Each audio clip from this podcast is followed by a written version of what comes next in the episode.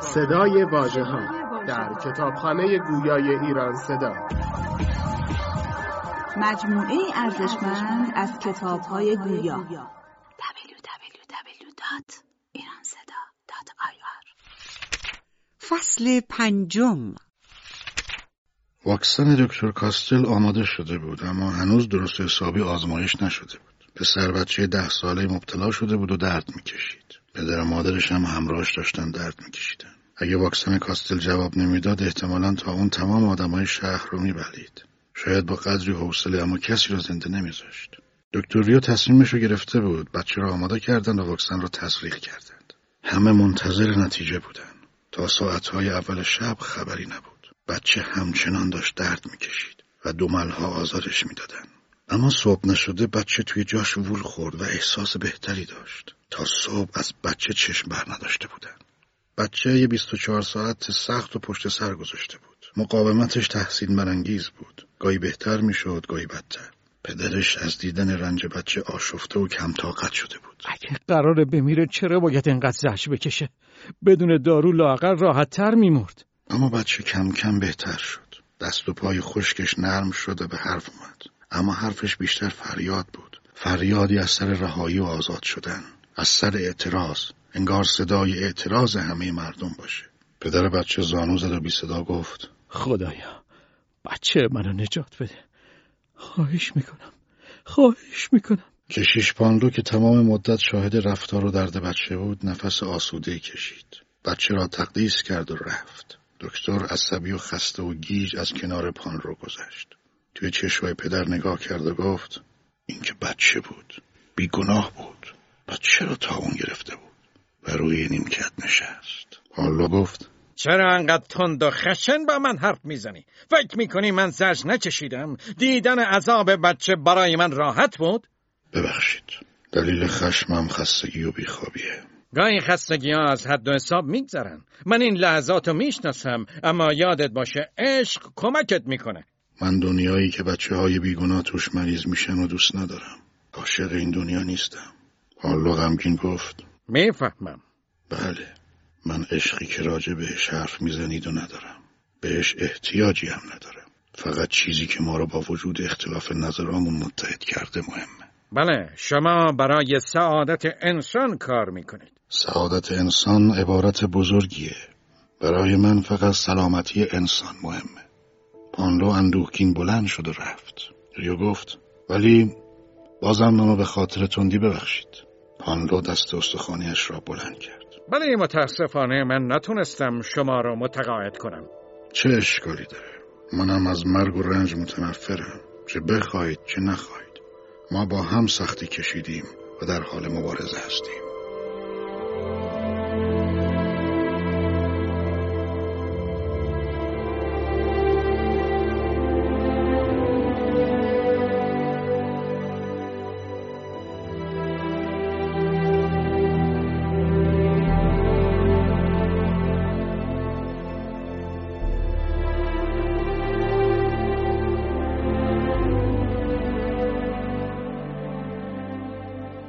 پدر پانرو هم واکسن زده بود و دوشادوش بقیه برای مبارزه با تا اون تلاش می‌کرد. عضو گروه های آموزش سلامت بود.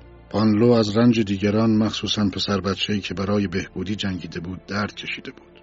دردی که از ظاهرش به مغزش سرایت کرده بود. برای همین می‌خواست مقاله بنویسد با عنوان آیا امکان مشورت کشیش با دکتر وجود دارد؟ از عنوان مقاله معلوم بود طوفانی در دل کشیش برپاست. روزی که پانلو قصد داشت مقالش را برای مردم بخواند باد تندی میوزید. رفتارهای مردم عجیب شده بود. مردم یا اعلامیه پخش می‌کردند که تا اون خواهد رفت نگران نباشید یا توی کتابخونه شهر دنبال کتاب میگشتند که اطلاعات بیشتری داشته باشند. بعضی دلیل بیماری را تاریخی و برخی تأثیر طالع و ستاره شناسی می‌دانستند. به طور کلی مردم مطالب در هم و زیاد و گنگی که منتشر می‌شد و دوست داشتند و میخوندند. حالا همین مردم مشتری حرفهای سخنرانی بودند که احتمال می‌دادند براشون تکراری باشه. باد سختی میوزید ریو هم اومد و بی صدای گوشه نشست کشیش برای اولین بار به جای اون که به مردم بگه شما گفت ما او فاصله تقدس و برتری و کرامتش رو برداشته بود و همتراز مردم شده بود اون سخنرانی قطعا برای نسلها ماندگار می‌شد. مردم گفتن کشیش چه قصدی داره؟ چه قصدی داره که اینطور خودش رو همتراز مردم کرده؟ آیا راسته که داره با تیم پزشکی همکاری می‌کنه؟ پانرو گفت سخنرانی من امتحان سختیه و در شرایط سختیه. اینکه کلیسا تا کجا علم و تحمل می‌کنه یا چطور بنا به اقتضای شرایط روی خوش نشون میده یا رو برمیگردونه. ریو نگاه کرد. اولین نفر بیرون رفت. پانرو گفت نباید برای کسی که تا اون از نزدیک ندیده توضیحش داد. نباید کسی رو از زندگی دلزده کرد. دلزدگی و هشدار با هم فرق دارن. از خودمون می‌پرسیم آیا انسان بیگناه رنج می‌کشه؟ چرا کودکی از بیماری رنج می‌بره با اینکه بیگناهه؟ انصافی اگر چنین اندیشه ای ما رو در برابر مذهب قرار بده. رنج انسان و جاودانه می‌کنه و اون چه کودک گذرونده در قیامت پاداششو خواهد گرفت. مگه نه اینکه مسیح بر صلیب رنج برد اما همون موقع گفت زمان موعود رسیده باید پذیرفت یا انکار کرد. اوج ایمان مسیح در لحظه رنجش بود. ما بیشتر از اون که دنبال تفسیر و توضیح تاون باشیم باید ببینیم از اون چی یاد می‌گیریم. اون چه از روزهای سخت یاد می‌گیری با اون چه در خوشبختی میآموزی فرق داره. چه بسا رنج این بیماری فضیلت بزرگی باشه. سخنرانی او فراتر از انتظار ریو بود. قطعا سخنرانی برای مردم تا زده با مردم در رفاه و بدون مشکل فرق می‌کنه شاید اگر تا اونی نبود هرگز چون این سخنرانی هم خلق نمی‌شد. مردم هم همه می‌کردند. آن را گفت از هشتاد یک راهب در اون بزرگ شهر مارسی فقط چهار نفر زنده موندن که سه نفرشون فرار کرده بودند.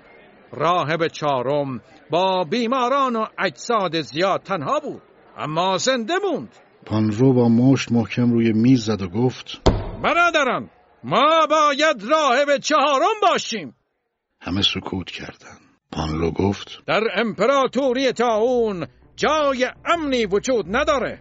حد وسطی بین مرگ و زندگی نیست. پس راهی جز مبارزه نداریم.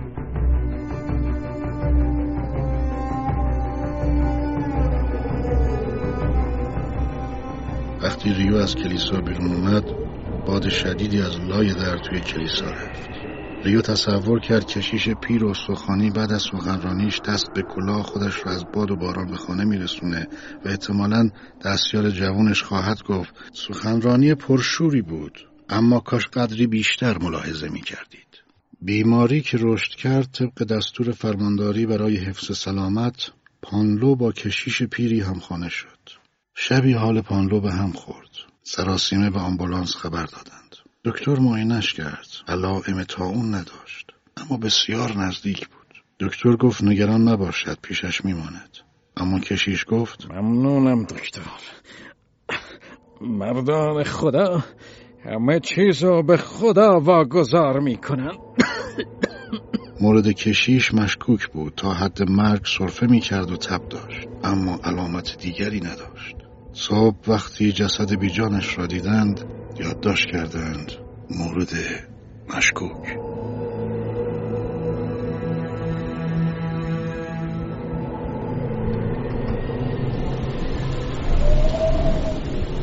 باد سردی توی کوچه ها میپیچید. بارون و گلولایم بود. این وقت سال توی عید محلی مردم بر سر مزار مردگانشون می‌رفتن. اما حالا همه شهر قبرستان شدت بیماری قدری کم شده بود اما ادامه داشت. های دکتر کاستل هنوز در مرحله آزمایش بود و البته قابلیت تولید انبوه هم پیدا نکرده بود. امیدوار بودند با کم شدن قدرت بیماری واکسن ها کمک کنند اما اوضاع تغییری نکرده بود. راوی که در آن واحد نمی‌توانست همه جا باشد گاه از یادداشت های تارو کمک می‌گرفت. با رامبر از شهر دیدن کردیم. یه طرف شهر با تراموا به قبرستان ساحلی شهر می رسید و یک طرف تماما زمین بایر بود.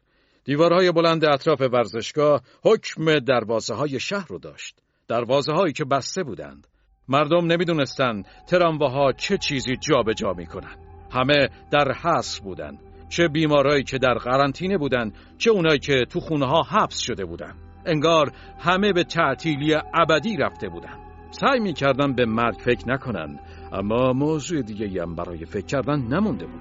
تارو نوشته بود مردمی که پشت دیوارها توی زندان بودند از اینکه پشت درها کسی برای آزادیشون تلاش نمی کرد از بشریت متنفر شده بودند برای بیمارها اردوگاه های زیادی ساخته بودند فانوس دریایی یکسره میچرخید تا کشتی ها رو به بندرهای دیگه هدایت کنه آسمون صاف بود و ستاره ها می درخشیدن. نسیم بوی ادویه می‌داد. همه جا سکوت محض بود. شب عجیبی بود. دکتر ریو گفت هوا اونقدر خوبه که انگار هیچ وقت اونی وجود نداشته. و من گفتم تا حالا هیچ وقت خاصی بدونی من واقعا چیم؟ شما دوست منی. ما هم بارا حرف زدیم و افکارمون رو به هم گفتیم. من قبل اینکه به شهر شما بیام گرفتار تاون بودم. لازم نیست از رنج تاون بگم. چون اینجا کسی نیست که ندونه مرگ یعنی چی. گفتم موقعیت خانوادگی خوبی داشتم. خیلی از شماها بهتر. پدرم قاضی بود. مرد موفق و درستکاریم بود. با محبت و گرم بود. اما مادرم سرد و کم حرف. البته منو دوست داشت. به غیر از منم با کس دیگه حرف نمی‌زد. با پدرم رابطه خوبی داشتم. وقتی 17 سالم شد با پدرم به دادگاه رفتم. پدرم می‌خواست شاهد شکوه دادگاه و صدور رأیش باشم. شایدم در آینده شغلشو ادامه بدم. دادگاه شروع شد و مرد محکوم و آوردن. مرد کوتاه بود با موهای زرد کمپشت. پدرم شنل سرخی روی دوشش انداخته بود و حکم دادگاه و خوند. حکم دادگاه مرگ بود. تمام دنیا دور سرم چرخید. یعنی پدرم هر روز صبح وقتی ساعت و کوک می کرد می‌رفت حکم اعدام صادر کنه؟ همون روز برای همیشه از خونه رفتم من از پدرم متنفر نبودم اما چنان قلبم آتیش زده بود که آروم نمی‌شد. پدر و مادرم به فاصله کمی از هم مردن من فقیر و تنها شدم ولی زندگی کردم چیزی منو متوقف نمی کرد الا مرگ تباهی مرگ نه از زندگیم پاک می شد نه از بند فکر بهش رها می شدم تا اینکه وارد سیاست شدم.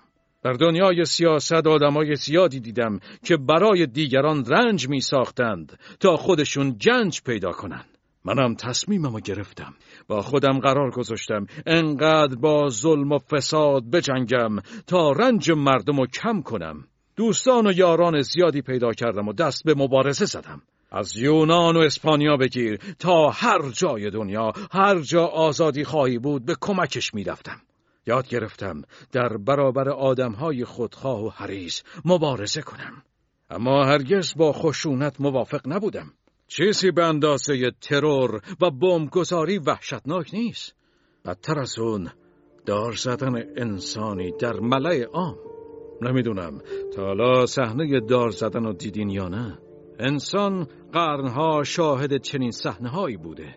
هیچ کس نمی‌دونه چوبه دار با انسان اعدامی چه می‌کنه. کسی نمی‌دونه شلیک موقع تیرباران از فاصله یکونیم متری با قلب انسان چه می‌کنه.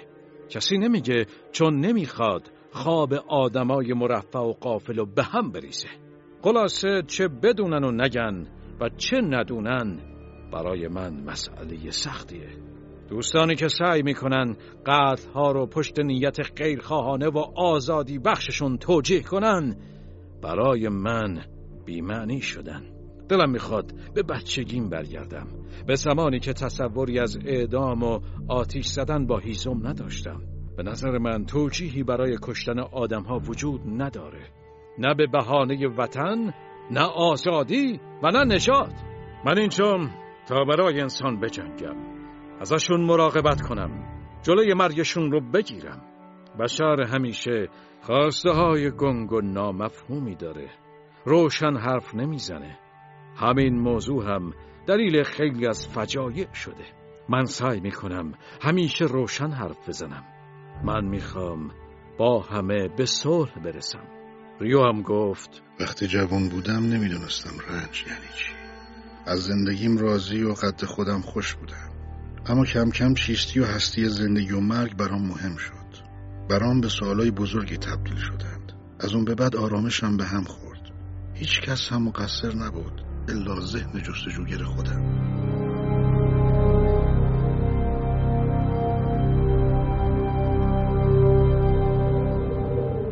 گران خوب دوم آورده بود. کارمند ساده و سخت کوش فرمانداری وسط کارزار تا اون بسیار زحمت کشیده بود. زندگی ایران فقط یه پیغام داشت. جهان بدون عشق میمیرد. گران دکتریا رو نگاه می‌کرد و زمزمه وار چیزهایی می‌گفت. دکتر دکتر من شما رو خسته کردم. من شما رو خسته کردم. حرف از دهانش بیرون اومده نیومده روی زمین افتاد. تب داشت و نشانه های بیماری پیدا بود. کسی جرأت نمی‌کرد نزدیکش بشه. ریا گران رو در آغوش گرفت و روی صندلی عقب ماشین گذاشت. گراند می‌خواست جای بیمارستان رو به خونه ببره. دکتر ریا و تارو گران رو بردن به خونش. کنار آتیش خوابوندنش. باید تمام دستنوشته های منو بسوزونین. همه رو بسوزونین. ریو نوشته هاشو برداشت. در تمام صفحات فقط یه جمله به شکل مختلف تکرار شده بود. زنی زیبا سوار بر مادیانی اصیل از جنگر پرگل میگذشت. هر کاری کردن فایده نداشت. گران اصرار داشت کاغذاشو بسوزونه. اونا هم ناگزیر نوشته ها رو به آتش انداختن تا خاکستر بشه. همون شب دکتر واکسن جدید رو بهش تزریق کرد. همزمان به دختر جوونی که تازه آورده بودن هم تزریق کرد. صبحگاه حال هر دوشون رو به بهبودی بود و توی تختشون آرام گرفته بودن. آخر هفته پیرمرد آسمی به دکتر ریو گفت من موشا رو دیدم. همه سالم و سرحال از سوراخی به سوراخ دیگه می‌رفتن. ریو منتظر آمار و گزارش ها شد. بیماری خونه به خونه عقب نشینی می‌کرد.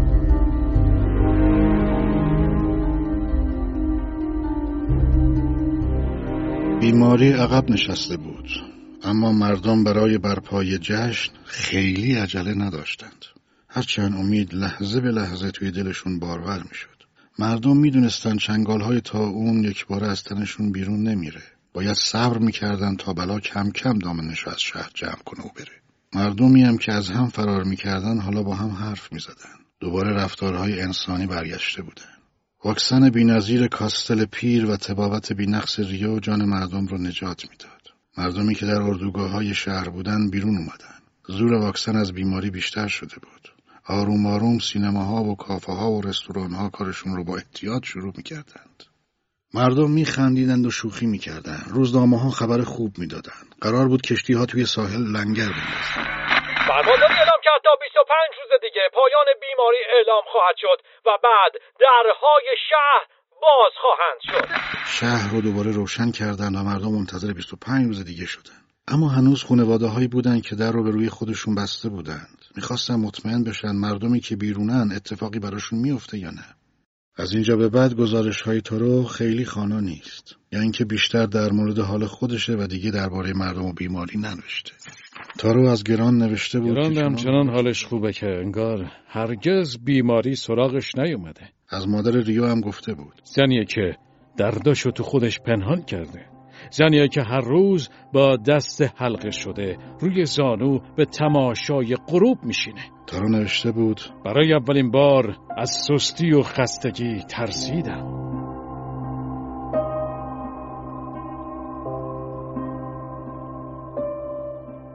تا باز شدن درها فقط چند روز مونده بود.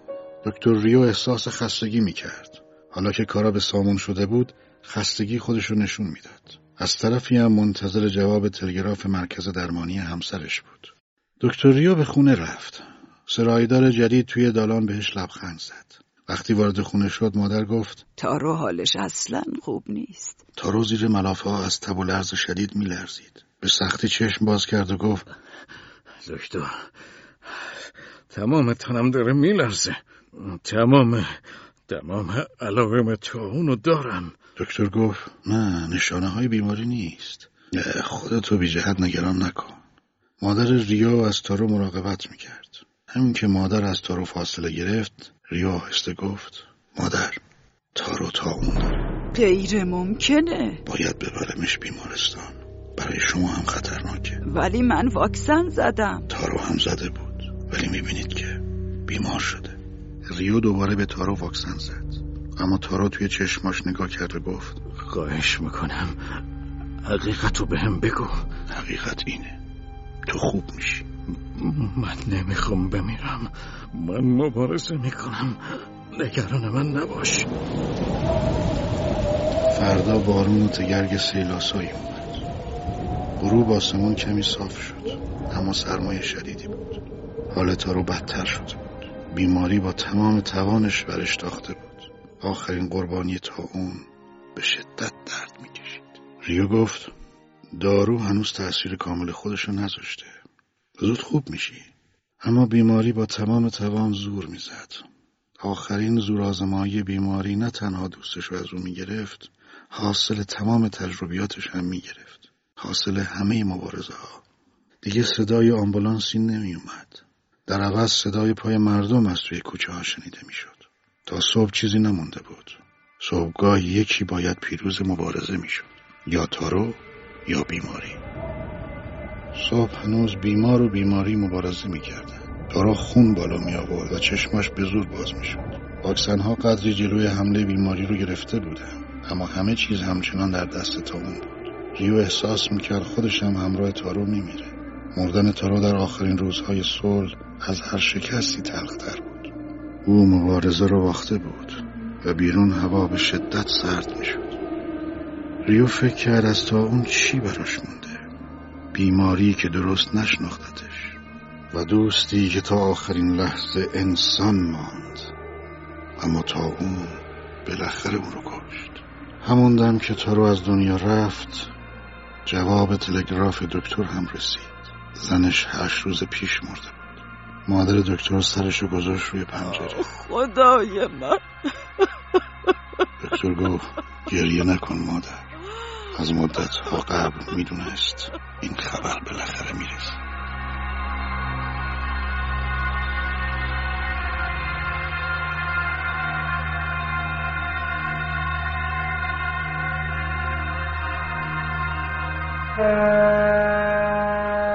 بالاخره درای شهر باز شد.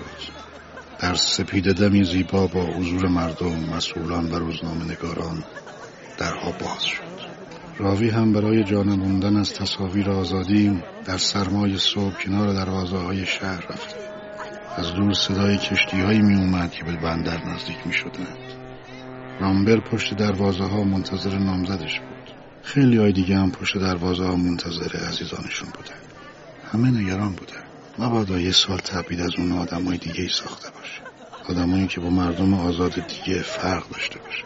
در شهر اورلان شهری ساحلی که از شهرهای دیگه به دور بود همه نوع مردمی زندگی می‌کردن. سفید سیاه از هر زبان و ملیت و قومی. حالا همه دوباره صاحب شهرشون شده بوده. شهری که مهمانش رامبر همراه نامزدش با صدای بلند میخندید. عزیزم! شکره باورم نمیشه دوباره می‌بینم فقط دکتر ریو مونده بود. بدون دوست بدون همسر و سوالهای بی جواب زیاد. تا اون از کجا اومده بود؟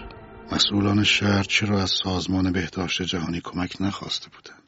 چرا دولت مرکزی گذاشته بود عدهای دیوانه امور شهر را در دست داشته باشند چرا هواپیماها پی در پی فرود نمی اومدن و کمک های پزشکی نمی آوردن کنار تمام آدم هایی که اومده بودن روزنامه نگاران و مورخان و فیلمسازان هم بودن اما کسی از کوره های جسد سوزی حرف نمی‌زد یا ترامواهایی که اجساد رو به گورستان می بردن. هیچ کس مثل دکتر ریو آمار و گزارش های واقعی رو نداشت. هیچ کس مثل او مشاهدگر و غرق در مردم نبود. کسی که بالا و پایین شهر فقیر و غنی براش یکی بود. فردا مردم لباس های نو می پوشیدن و با غذاهای اهدایی جشن می گرفتند.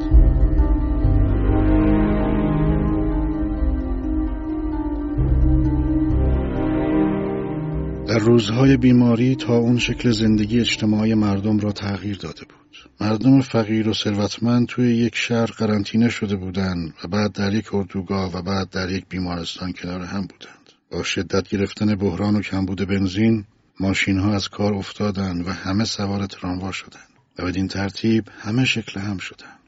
بعد از بیماری هم نظافت و وسواس مردم برای حفظ سلامتی جالب توجه بود. کسانی که دوری ها رو تاب آورده بودند، مرگ عزیزانشون رو تاب آورده بودند، زندانی بودن در خانه را تاب آورده بودند، قهرمانان واقعی شهر بودند. کسی مثل تارو که از مرزهای عشق گذشته بود. او به صلح و آرامش به معنای واقعی کلمه رسیده بود. گزارش شهر تا اون زده به اسم کسی تمام می شود که شهر با وجود او مادر صبورش و حلقه دوستانش دوباره شهر شد. دکتر برناردریو اعتراف می کند که خودش نویسنده و گردآورنده مطالب کتاب است. او سعی کرد راوی بیطرف و شاهدی باشد که آنچه می بیند نقل کند. او تصمیم گرفت مستبدان شهر را نبیند و تنها مشاهدگر اوضاع و احوال مردم باشد. او و همه مردم در سه چیز مشترک بودند عشق رنج و تبعید. دکتر ریو شب به دیدن پیرمرد آسمی رفت. حال مرد همانطور مثل قبل بود. پیرمرد از شنیدن خبر مرگ تارو متأثر شد. آدمای خوب میمیرن اما من زنده موندم تا شاید مرگشون باشم. ریو اجازه گرفت و از روی بالکن خانه پیرمرد شهر را نگاه کرد. شهر یک سر غرق در شادی و آتشبازی بود. شهر بوی زندگی می‌داد و یاد همه کسانی که رفته بودند از ساحل به مشام می رسید. تا اون زدگان مانده بودند تا ادالتی را گزارش بدهند. تا ستمهایی که برشان رفته تا روزهای تلخ را تعریف کنند. اما ریو می‌دانست در دل هر شادی تهدیدی است او چیزی می‌دانست که مردم شاد شهر خبر نداشتند. تا اون هرگز نمی میرد ناپدید هم نمی شود تا اون سالها در وسایل شخصی و لباسها خفه می شود شاید روزی دوباره به دلیل شوربختی یا جهل آدمها دوباره موشها را بیدار کند تا در شهر خوشبختی بمیرد